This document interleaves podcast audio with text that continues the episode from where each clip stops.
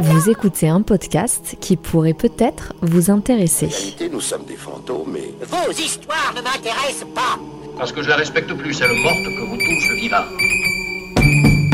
Fleur de cactus est un podcast qui parle de la mort, mais aussi de la vie.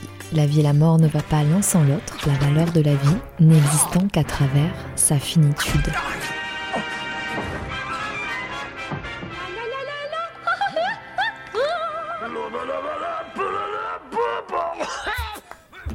Comment l'acceptation de la mort pourrait nous permettre de mieux appréhender notre vie et plus précisément de transformer la façon dont on vit, dont on aime et dont on décide. Je suis Susanna Darcambel, créatrice de ce podcast, et je vous souhaite une très belle écoute. Hola, hola, Susanita. Hola, primo. Eh, ya llegué al aeropuerto y no sé dónde están. Espero.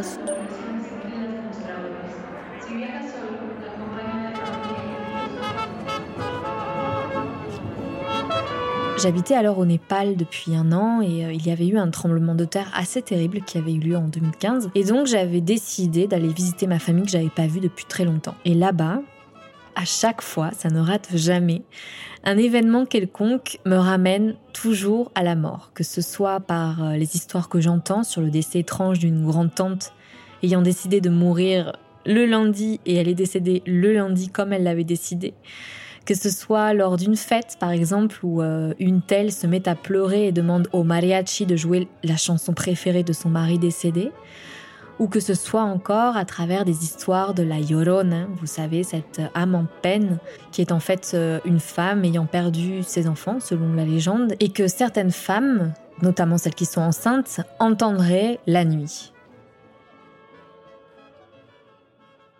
Bref, l'invisible, la mort, fait partie de la vie des Mexicains. C'est vrai, ce n'est pas un mythe. Le dessin animé Coco n'est pas loin de la réalité finalement. Lors de ce séjour, parmi d'autres anecdotes mortelles, je suis allée au cimetière où mes grands-parents paternels sont enterrés. Mes grands-parents, donc euh, mexicains, que je n'ai jamais connus.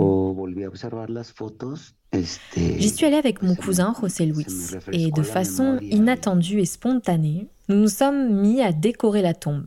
Je me suis mise à écrire leur nom avec euh, les pétales de fleurs que j'avais achetées, accroupis sur les tombes. À même les tombes, ce n'est pas choquant au Mexique. Et j'ai parlé mentalement à ces personnes que je n'ai jamais connues, mais desquelles je descends directement pour les remercier.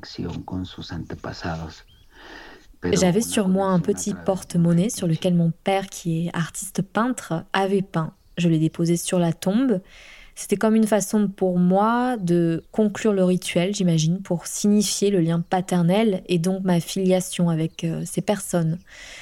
Et c'est vrai que au Mexique, les objets ont toujours été de mise lors des décorations funéraires.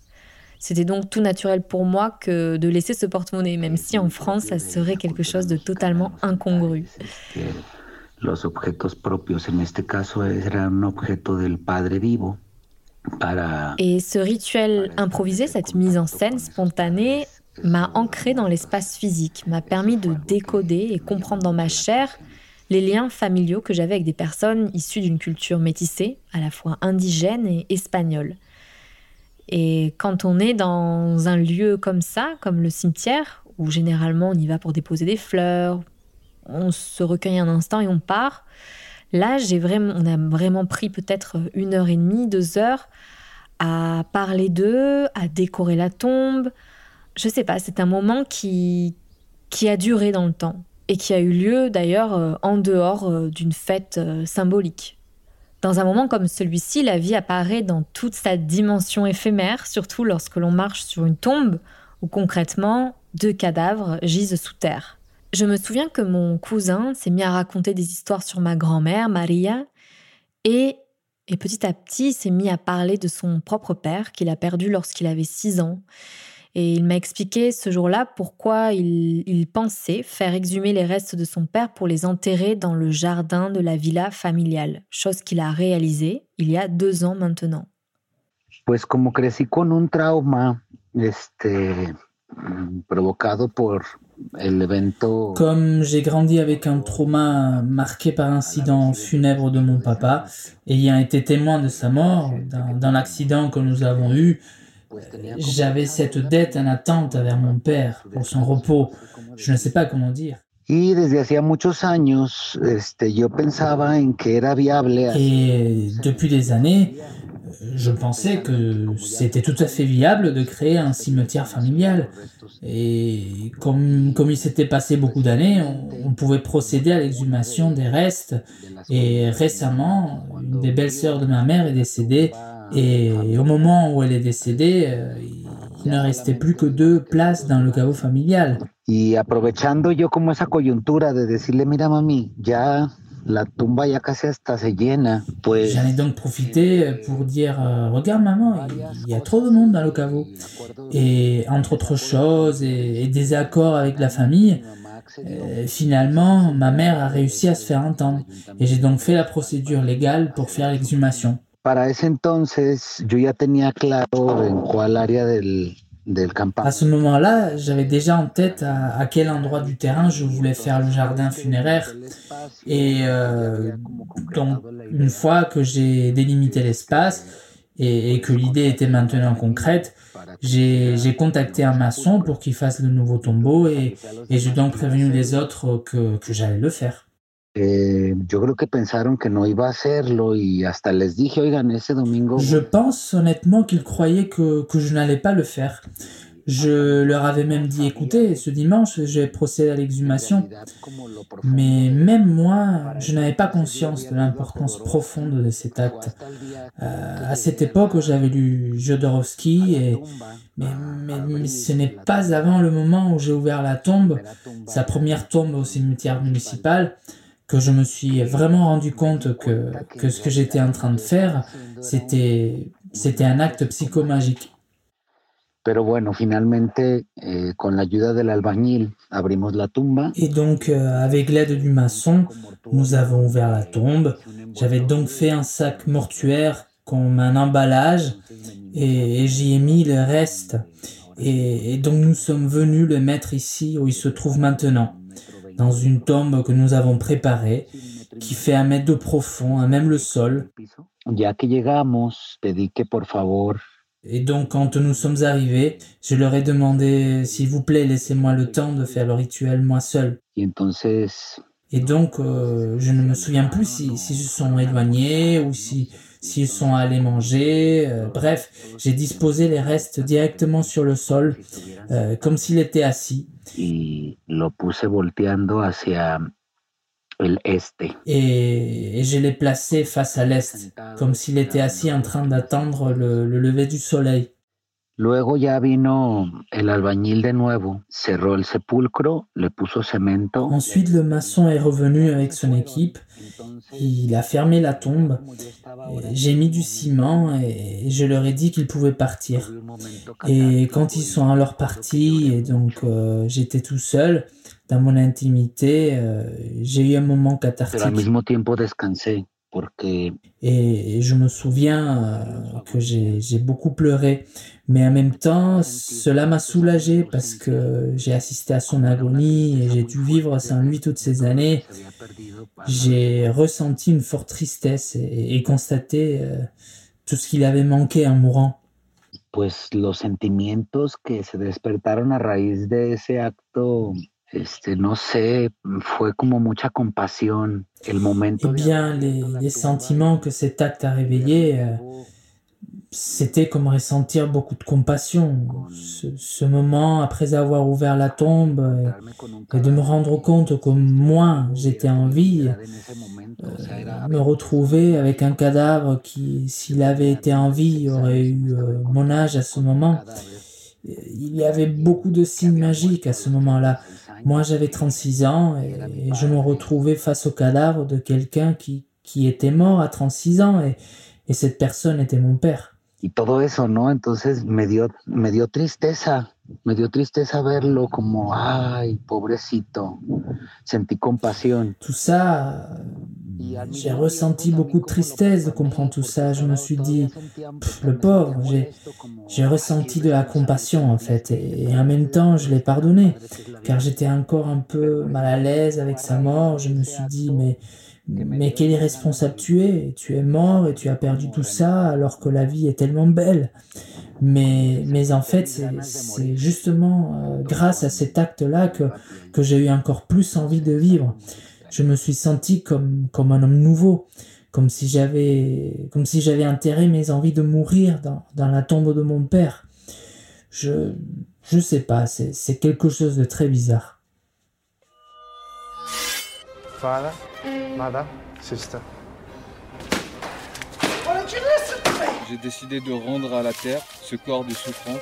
Aujourd'hui, je désire mourir la psychomagie est une thérapie créée par Alejandro Jodorowsky, artiste chilien et dramaturge aux multiples casquettes. Selon lui, nous héritons de névroses héritées des parents et des générations précédentes. Il se différencie lui-même de la psychanalyse qui s'appuie sur l'accouchement de la pensée pour permettre aux patients de guérir de névroses enfouies. Or, dans la psychomagie, à travers une mise en scène choisie par Jodorowsky, le patient prend possession de son corps et de son esprit. Des mises en scène métaphoriques permettent aux patients de sortir du carcan familial et social avec l'aide de Jodorowsky qui orchestre et guide chaque étape de ce processus de guérison. Pour aller plus loin dans la réflexion, je vous invite à regarder son documentaire Psychomagie, un art pour guérir. Cuando decidí hacer un arte para sanar, salí de mi encierro como una torre de marfil comme la psychanalyse, la psychomagie nous invite à visiter les relations que l'on a avec nos proches, à visiter des souvenirs du passé pour mieux appréhender le présent et améliorer ses relations aux autres. Mais ici, avec la psychomagie, à travers des actes et des performances cathartiques. Dans ce troisième chapitre, j'aimerais parler de notre rapport à nos défunts, et plus précisément à travers la fête des morts, ce rite funéraire posthume qui est fêté discrètement en France, voire pas du tout, mais qui est célébré en grande pompe au Mexique. J'ai très souvent célébré cette fête chez moi. Avant de commencer ce podcast, je me disais naïvement que c'était une manière pour moi d'être connecté, de vivre à la culture mexicaine, même de loin. Et pourtant, cet acte m'est apparu bien plus significatif lors de la réalisation de cet épisode. Au Mexique, cette fête est célébrée en famille en grande pompe avec de la musique, de la nourriture à foison, des décorations de lumière et beaucoup de bouquets de cempasúchil, cette fleur dont la forme et la couleur appellent le soleil, et qui est associée à la fête des morts car elle permettrait de guider les défunts dans le monde des vivants. Cette célébration des défunts, telle qu'elle est fêtée au Mexique, a indéniablement une dimension salutaire, puisque la mort est acceptée dans l'espace public. Elle n'est pas cachée, ni nier. On maquille même les enfants à l'effigie d'une tête de mort. La mort apparaît à chaque coin de rue jusqu'à la forme de certains mets prenant l'apparence d'une tête de mort. Des bougies sont placées devant les portes des maisons pour faciliter leur voyage, et il est d'usage de préparer le plat préféré du défunt ou de la défunte à qui l'on souhaite dédier l'autel et de le poser dessus. Dans l'état du Michoacán, cette fête est incontournable. Vous avez peut-être vu des photos où l'on voit des gens fêter, manger et dormir à même les tombes. Ces tombes qui sont extrêmement décorées avec bougies et fleurs. Le film Coco s'est d'ailleurs beaucoup inspiré de cette fête, telle qu'elle se déroule dans l'état de Michoacán et plus précisément sur l'île de Janitzio. Ma mère l'a fait pour la première fois chez elle, accompagnée de sa petite fille de 6 ans, Léana. Sa petite fille ne reçoit pas vraiment d'éducation religieuse à proprement parler et n'est pas non plus issue d'une famille versée dans la spiritualité. Et c'était intéressant de constater à quel point elle a apprécié participer à la création de ce hôtel quand des personnes extérieures ou adultes pourraient trouver cette pratique un peu creepy, un peu bizarre, un peu morbide. Comment tu t'appelles? Léana. Léana comment? Osterman. Et tu as quel âge? 5 ans et demi. Alors, est-ce que tu sais ce que c'est que la Toussaint? Non. Qu'est-ce qu'on fait à la Toussaint?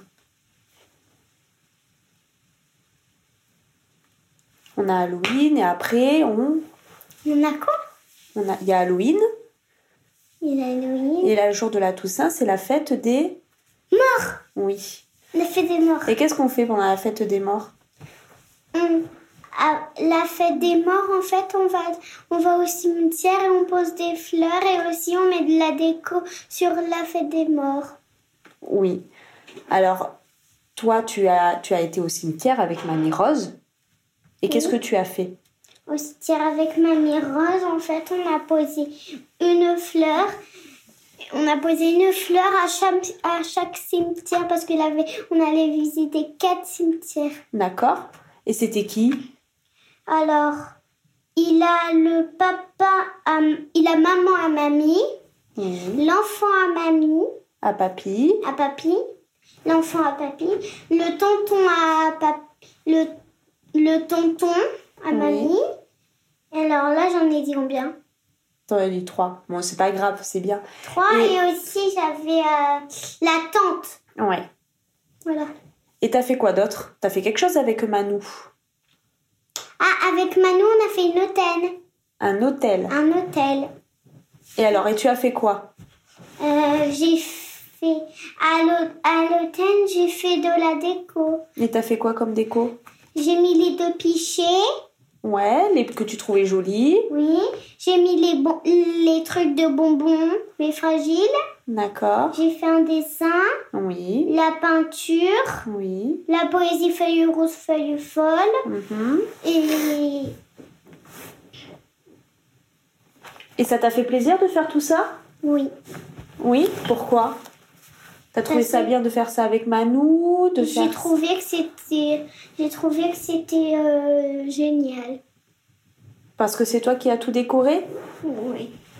D'accord. Et est-ce que Manou a expliqué pourquoi on faisait ça? Non. Non? Et t'avais pas mis des photos aussi? Pourquoi tu fais que c'était pour mis... qui? Que tu faisais l'hôtel? C'était pour le papa, papy et, et la maman à mamie, mais vu qu'on n'avait pas la photo du papa, papy, on a que mis la, la, le photo, la photo de la maman à mamie. À euh, à papi. À papi. Ah non, à papi. Ah si, à papier. T'as trouvé ça bien de faire ça? Et pourquoi les gens ils font ça chez eux, tu le sais? Parce qu'ils sont tristes et aussi, et, et, aussi parce qu'ils les aiment bien, donc du coup, ils, ils se posent devant eux et, et leur disent à chaque fois, je me, je me rappelle bien de vous. Et oui. Et toi, tu le faisais? Toi, tu trouves que c'est bien de faire ça? Oui. Ouais Parce que, parce que moi, des fois, j'aime bien faire comme ça. D'accord. Et est-ce que toi, quand tu seras plus grande, que tu auras ta maison, est-ce que toi, tu le feras chez toi? Hum. Est-ce que tu penses que toi, tu le ferais? Oui, Ouais? Mais que ceux que j'aime, que ceux qui sont dans ma famille. Ah, Après, tu le fais pour qui tu veux. Et s'il a plus de place, eh ben, je fais notre hôtel. Bon, mais t'en fais un gros pour tout le monde. Ouais. Bon. Ben, merci, Léana.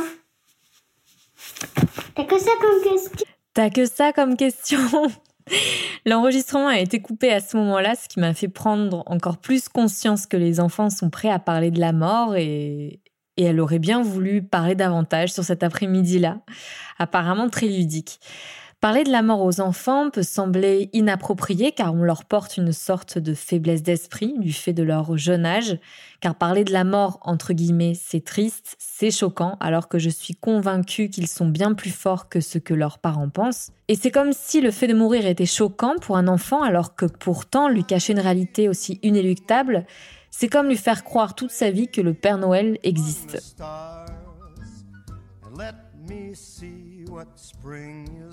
À Noël, j'ai reçu des amis américains euh, qui m'ont dit, mais à New York, euh, la, la vie est absolument incroyable puisque tout le monde se faufile, se cache, on traverse le trottoir quand on rencontre quelqu'un, il y a vraiment une, une peur panique. Et j'étais étonnée de cette peur, surtout pour euh, le, le, les États-Unis, qui sont un pays extrêmement moderne et très avancé sur le plan de la médecine.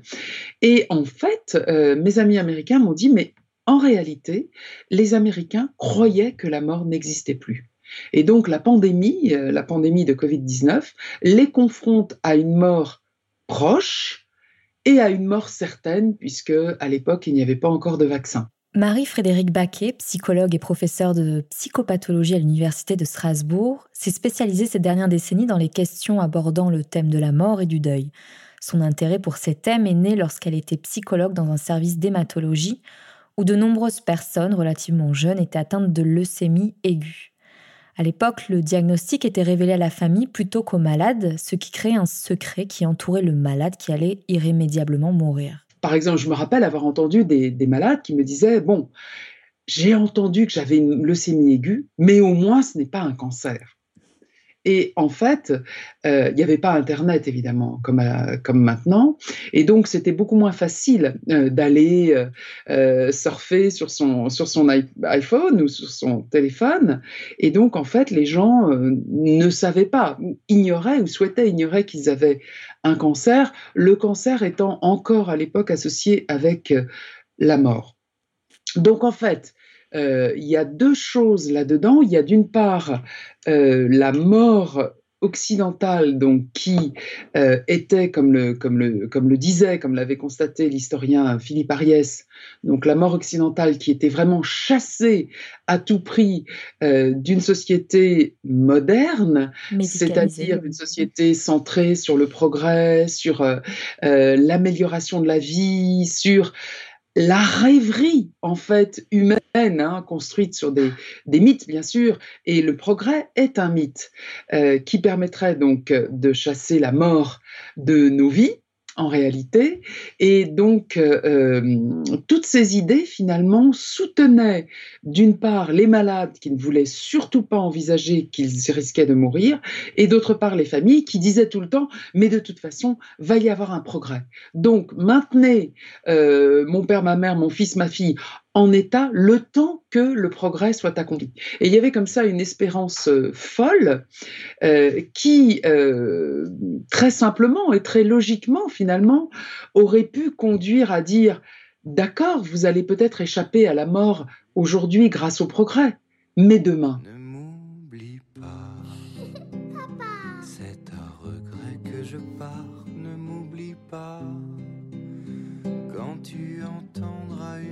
Ma, doctorante m'a conseillé particulièrement de regarder. Alors vous allez sourire parce que c'est le film de Walt Disney euh, intitulé euh, Coco. Voilà, mais que j'ai trouvé euh, vraiment excellent puisque la représentation, les représentations de la mort euh, donnent à penser que la mort, finalement, est un, élément domestique de la vie. Euh, ce que j'apprécie particulièrement euh, dans ces rites, c'est que justement, la possibilité familière de rencontrer les morts permet finalement aux vivants de vivre bien avec leur mort, c'est-à-dire, et ça, ça m'intéresse beaucoup, car en Occident, nous avons vraiment cette difficulté, une fois que la personne est morte, à rétablir le lien avec elle. En général, on le refuse. Mais euh, je, je, ne suis pas du tout découragée à l'idée de pouvoir justement aider euh, les Français à réaliser combien il est important, euh, pas seulement d'aller sur les tombes, mais de penser à nos morts lors de cette fête et, de, et surtout, pas tant de penser aux morts figés, vous voyez, dans une relation du passé, mais penser aux morts dans une relation vivante.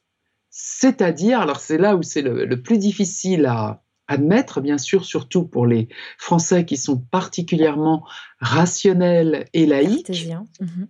Voilà, cartésiens. Euh, c'est-à-dire donc penser finalement que moi, vivante, je peux modifier, changer ma relation avec mes morts, ben, il, est mort, donc lui, lui ou elle ne peut plus rien changer. Mais moi, moi, par contre, je peux réfléchir, je peux penser à, à ma relation, je peux aussi parce qu'il ne s'agit pas seulement de pensée cognitive au sens des connaissances, mais il s'agit aussi de pensée affective. C'est-à-dire que je peux réfléchir, me dire à l'occasion justement euh, de ces fêtes où je vais agir sur le plan sensorielle, c'est-à-dire je vais prendre des fleurs qui ont un parfum, je vais allumer des bougies qui ont une lumière particulière, je vais euh, tout simplement me remémorer un lieu où nous allions ensemble euh, et donc faire appel à cette mémoire sensorielle. Et donc pas seulement sur le plan de la pensée cognitive, mais surtout sur le plan affectif, je vais repenser à mes morts et repenser à ma relation avec eux. Et donc, à partir de cette relation, je vais tout simplement me rendre compte que ce que j'ai vécu avec eux, et surtout avec les parents et avec les grands-parents, qui est de l'ordre de la régression, c'est-à-dire que moi-même je n'étais qu'un enfant, qu'une enfant, euh, eh bien, ça va se modifier. C'est-à-dire que oui, je vais me remémorer des moments où, étant petite, j'avais fait des bêtises, ou bien, où étant plus adolescente, je m'étais révoltée contre certaines euh, indications ou obligations. Eh bien, je vais repenser ces situations. Et c'est à cette occasion que ma relation avec mes morts va se modifier.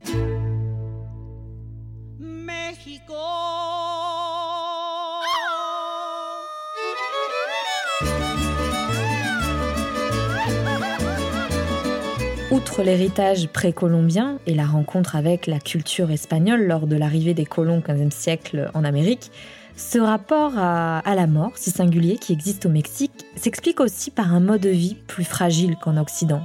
La guerre des cartels, la pauvreté, l'accès faible à l'éducation et à la santé, tous ces facteurs participent à une espérance de vie beaucoup plus fragile que celle d'autres pays d'Occident ou d'un voisin tout proche, les États-Unis.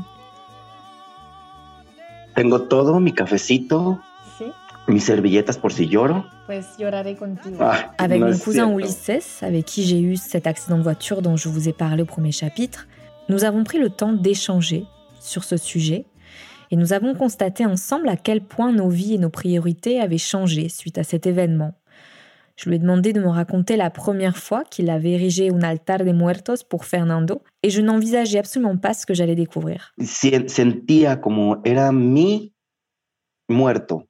J'avais la sensation que c'était mon défunt et que donc je devais lui faire son hôtel. La planification, la pensé todo un año. Et donc j'ai réfléchi toute une année à, l'organisation parce que pendant que j'ai vu mon deuil, j'étais en train de penser comment j'allais le faire. Super majestuoso, super eh, je voulais qu'il soit vraiment super majestueux, super beau, symbolique, qu'il soit vraiment à son goût. Faire euh, plaisir à quelqu'un qui n'est plus à mesure de te dire s'il aime ou s'il n'aime pas, c'est c'est pas évident. Mais je me rappelais quelles étaient les caractéristiques de l'hôtel devant lequel il disait Waouh, regarde comme c'est beau. Et une fois, nous étions allés à Pátzcuaro, un lieu où les hôtels des morts sont magnifiques parce qu'il y a des centaines d'hôtels. Le, le, cimetière est, est entièrement illuminé. Cuando estábamos recorriendo esos lugares y en vida él me dijo, mira qué bonito, recuerdan a sus muertos. Quand nous étions en train de parcourir euh, tous ces lieux, il m'a dit de son vivant, regarde comme c'est beau la façon dont ils se souviennent de leurs défunts, et la nourriture et tout, et, il parlait de ces choses. J'aimerais qu'il y ait ceci, j'aimerais qu'il y ait des bougies comme cela, j'aimerais qu'il y ait ce type de plat, et surtout mon plat préféré. Et donc, les hôtels euh, pour les morts sont construits à partir d'objets ayant appartenu aux personnes qui ne sont plus de ce monde. Ils sont construits avec des fleurs, des bougies, et tout cela a, beaucoup de sens. Les odeurs, l'atmosphère. Personnellement, je, je trouve que c'est un hommage très réconfortant parce qu'il t'aide à, te souvenir des choses que normalement tu ne te rappelles plus, des personnes, tu, tu lui donnes de ton temps, tu lui donnes de l'espace. J'ai beaucoup aimé lui faire cet hôtel pour, pour plusieurs raisons, mais surtout parce que l'idée de penser que, que depuis l'au-delà, il peut venir un moment et sentir qu'il revient. C'est quelque chose de très très beau. Estar un momento es algo muy muy muy bello. Et on a eu l'accident un jour avant la fête des morts estábamos invitados a esa fiesta porque era día de brujas y Halloween. Y a mí no me. A mí no... En, fait, euh, nous étions invités à cette fête justement parce que, parce que c'était Halloween. Et, mais moi, je, n'aime pas beaucoup cette fête. Je n'avais pas envie d'y aller. Pourtant, lui, il a insisté pour que nous y allions parce que, parce que cela lui faisait plaisir de t'amener, parce qu'il voulait qu'on s'amuse et qu'on sorte. Et il était toujours en train de dire Et si on amenait Susanna à tel endroit Et, si on amenait Susanna ici et, il a dit Allez, vas-y, tu aimes les déguisements, toi, on y va. Et, donc, on a commencé à créer des déguisements et, tout, mais, mais ce n'était pas une date euh, que, que j'aime particulièrement, mais c'est un jour avant le jour de tous les saints. El Día de los Muertos. Es una celebración en conjunto. El Día de Todos los Santos, en los pueblos decimos que es el Día de los Angelitos. Et dans les villages, on dit euh, le jour de petits anges, mais ce n'est pas le jour de petits anges, c'est le jour de, de la Saint-Barth, le jour de la Saint-Patrice, c'est le jour de toutes ces personnes qui ne sont plus et qui font partie de, de Dieu maintenant, mais, mais qui ont été des personnes louables, qui, qui ont été des personnes qui, qui ont laissé des traces. Et pour moi, qu'il est décédé ce jour-là, c'est très significatif.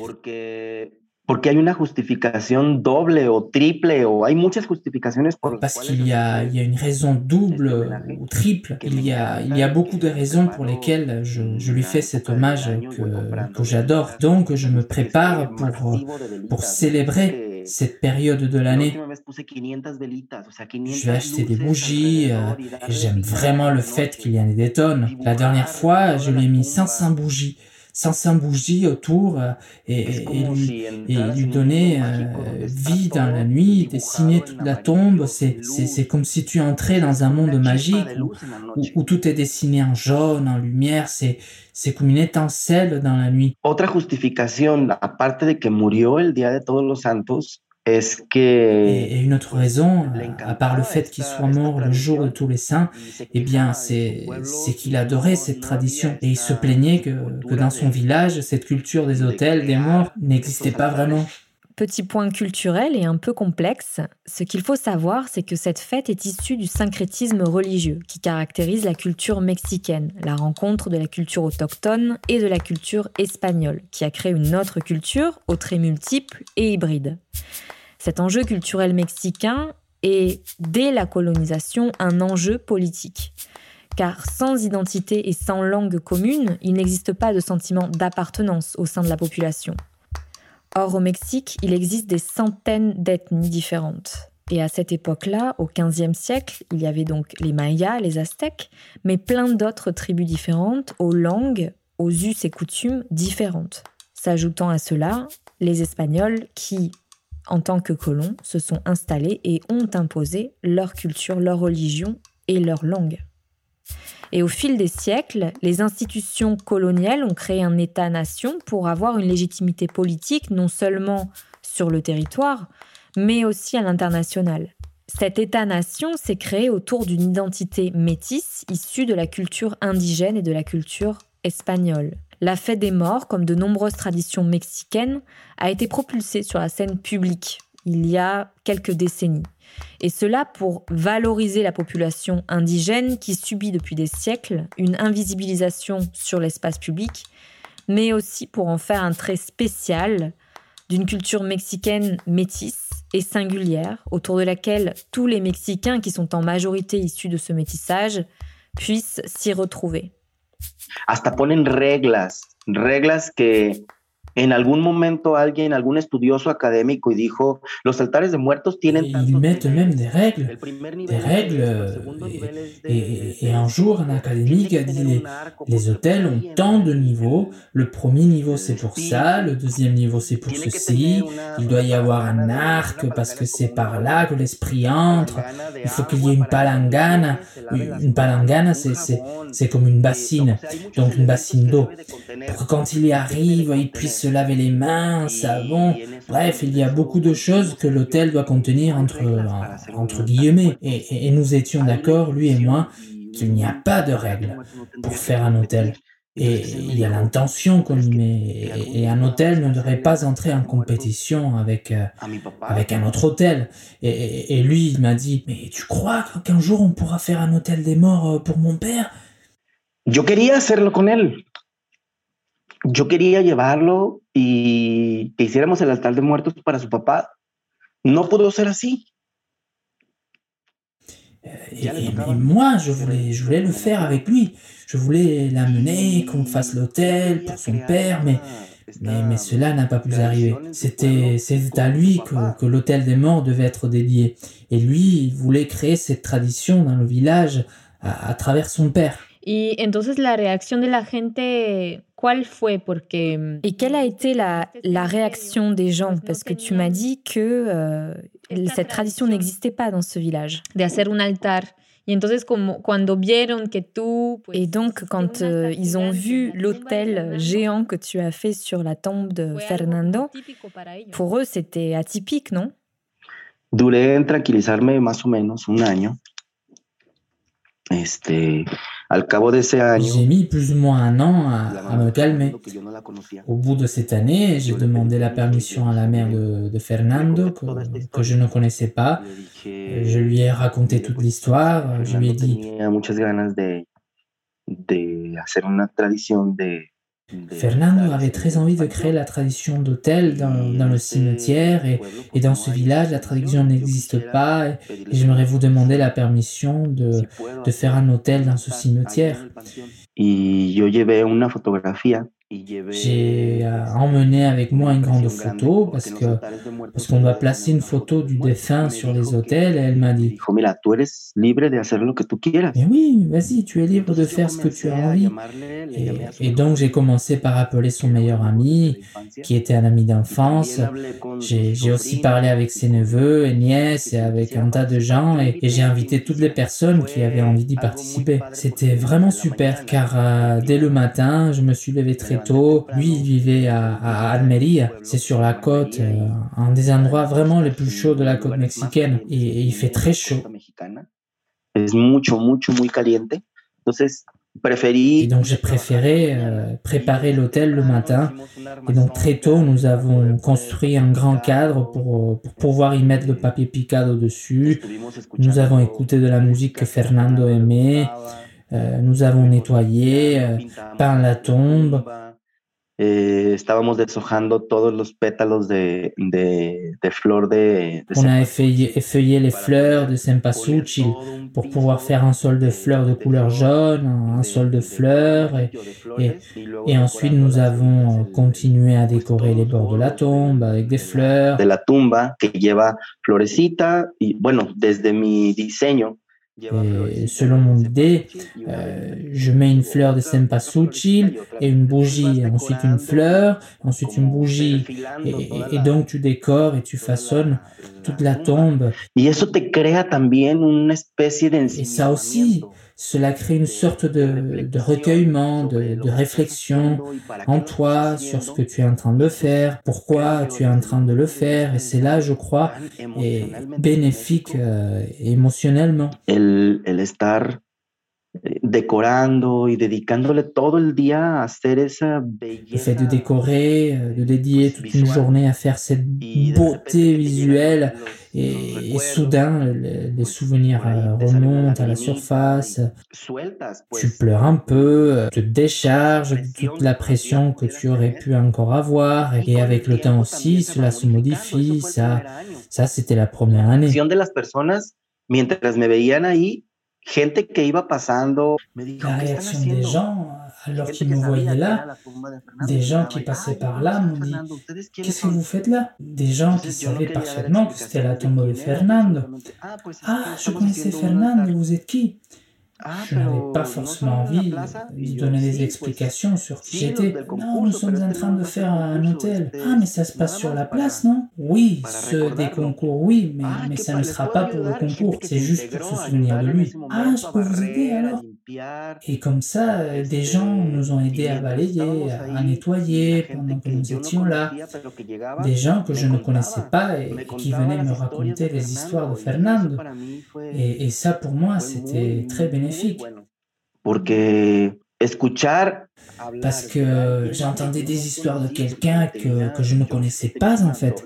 Je, je ne sais pas s'il avait une double personnalité ou quoi, mais, mais les gens me disaient mais, mais quelle belle photo Je peux la prendre en photo parce que, parce que personne n'a de photo de Fernando. Fernando n'aimait pas être pris en photo. Et, et moi j'avais des centaines de photos de lui. On me racontait des histoires de, de quelqu'un d'autre. Les, les gens étaient heureux d'aider, les gens ont commencé à, à apporter des fleurs et, et c'est devenu un hôtel super gigantesque, plus que ce que j'avais imaginé parce que, parce que les gens ont apporté des fleurs. y hay un momento en el que es el, el prendido, el encender el altar. Et euh, il y a un moment, euh, l'illumination, allumer l'hôtel, c'est-à-dire allumer toutes les bougies. J'ai invité euh, tous ses amis, euh, leur famille, les gens qui le, qui le connaissaient, à, à travers les réseaux sociaux, du bouche à oreille. Et les gens afflué. J'ai dit, j'ai dit quelques mots, euh, que c'était un hommage pour Fernando et quiconque pouvait allumer une bougie et aider à les allumer, car il y en avait beaucoup. Et, et avec les intentions de chacun, l'illumination a pris forme. Allumer une bougie et dire, je souhaite faire une prière pour son repos éternel, ou, ou merci beaucoup pour ce que tu as fait pour moi une fois, ou, ou, ou quoi que ce soit. La deuxième année, il revint à Colima pour célébrer la fête des morts sur la tombe de Fernando et fut surpris de voir que d'autres personnes avaient elles aussi décoré la tombe de leur défunt. Pero ese altar del segundo año estuvo, estuvo genial, estuvo muy padre. Y cuando ya nos íbamos, me dice un niño. Mais cet hôtel de la seconde année était génial, vraiment beau. Et, et quand nous allions partir, un enfant me dit Regarde tonton, eux aussi en ont fait un. Ils ont copié sur toi. Et je me retourne et je remarque qu'il y a des personnes en train d'accrocher du papier picado et des bougies, des fleurs cempasúchil, des photos. Et je me suis approché. Dites donc, c'est beau ce que vous faites. Ah, mais c'est que nous avons bien aimé l'hôtel que vous avez fait pour Fernand l'année dernière et, et nous en faisons un, un pour mon père. Et, et, à peine sorti du cimetière, nous en voyons un autre cette année-là et il y en a eu trois. Celui de Fernando et, deux autres. Et, et leur nombre a, a, augmenté encore plus tard. L'année dernière, euh, cette année si atypique que, que nous avons tous vécue, nous n'avons pas pu faire d'hôtel pour des raisons évidentes de santé et des décisions gouvernementales. Les, les cimetières sont restés fermés, mais, mais la fois d'avant, j'ai compté en tout 34 hôtels. C'est-à-dire que la, la, tradition grandit depuis que je l'ai fait il y a 13 ans. Et, et entonces, creo que algún día va, va a lograr. Et donc je pense qu'un jour euh, ce rêve va, va devenir réalité. Et, et, pourvu que je le vois un jour. Et, et sinon, j'aurais au moins semé la graine de ce rêve que, que Fernando nourrissait. Et. Et qu'un jour il se sent peut-être fier de revenir ce jour-là au, au, cimetière et voir qu'il y a beaucoup de lumière, de l'art, de la musique, qu'il y a de la joie, de la nourriture, de la fête, et surtout qu'il y a des mémoires qui flottent dans les airs de, de tous ceux qui ne sont plus de ce monde. Ah, es como un film de película de Disney. Le rite funéraire posthume obligerait à visiter le passé, à rencontrer ses défunts, à se remémorer et donc à transformer cette relation avec le défunt que l'on croyait figé. Dans la vie de tous les jours, on peut constater que le rapport que l'on a avec les autres peut ne jamais changer. La réconciliation amicale ou amoureuse, l'approbation des parents peut ne jamais survenir dans les faits. Néanmoins, le processus interne, psychologique, peut véritablement être bouleversé et nous donner la possibilité de voir autrement cette situation qui nous semblait irrémédiablement immobile. Certaines personnes vont entreprendre une psychanalyse, par exemple, d'autres vont essayer la méditation, d'autres l'art, les activités artistiques, créatives qui demandent une certaine introspection, une réflexion, des activités en fait qui sont immersives et qui nous obligent à nous regarder en face, c'est la raison pour laquelle le rite funéraire posthume a autant de force, comme on a pu le voir dans tout cet épisode avec euh, El altar de los muertos, cette création que l'on fait que l'on dédie aux défunts.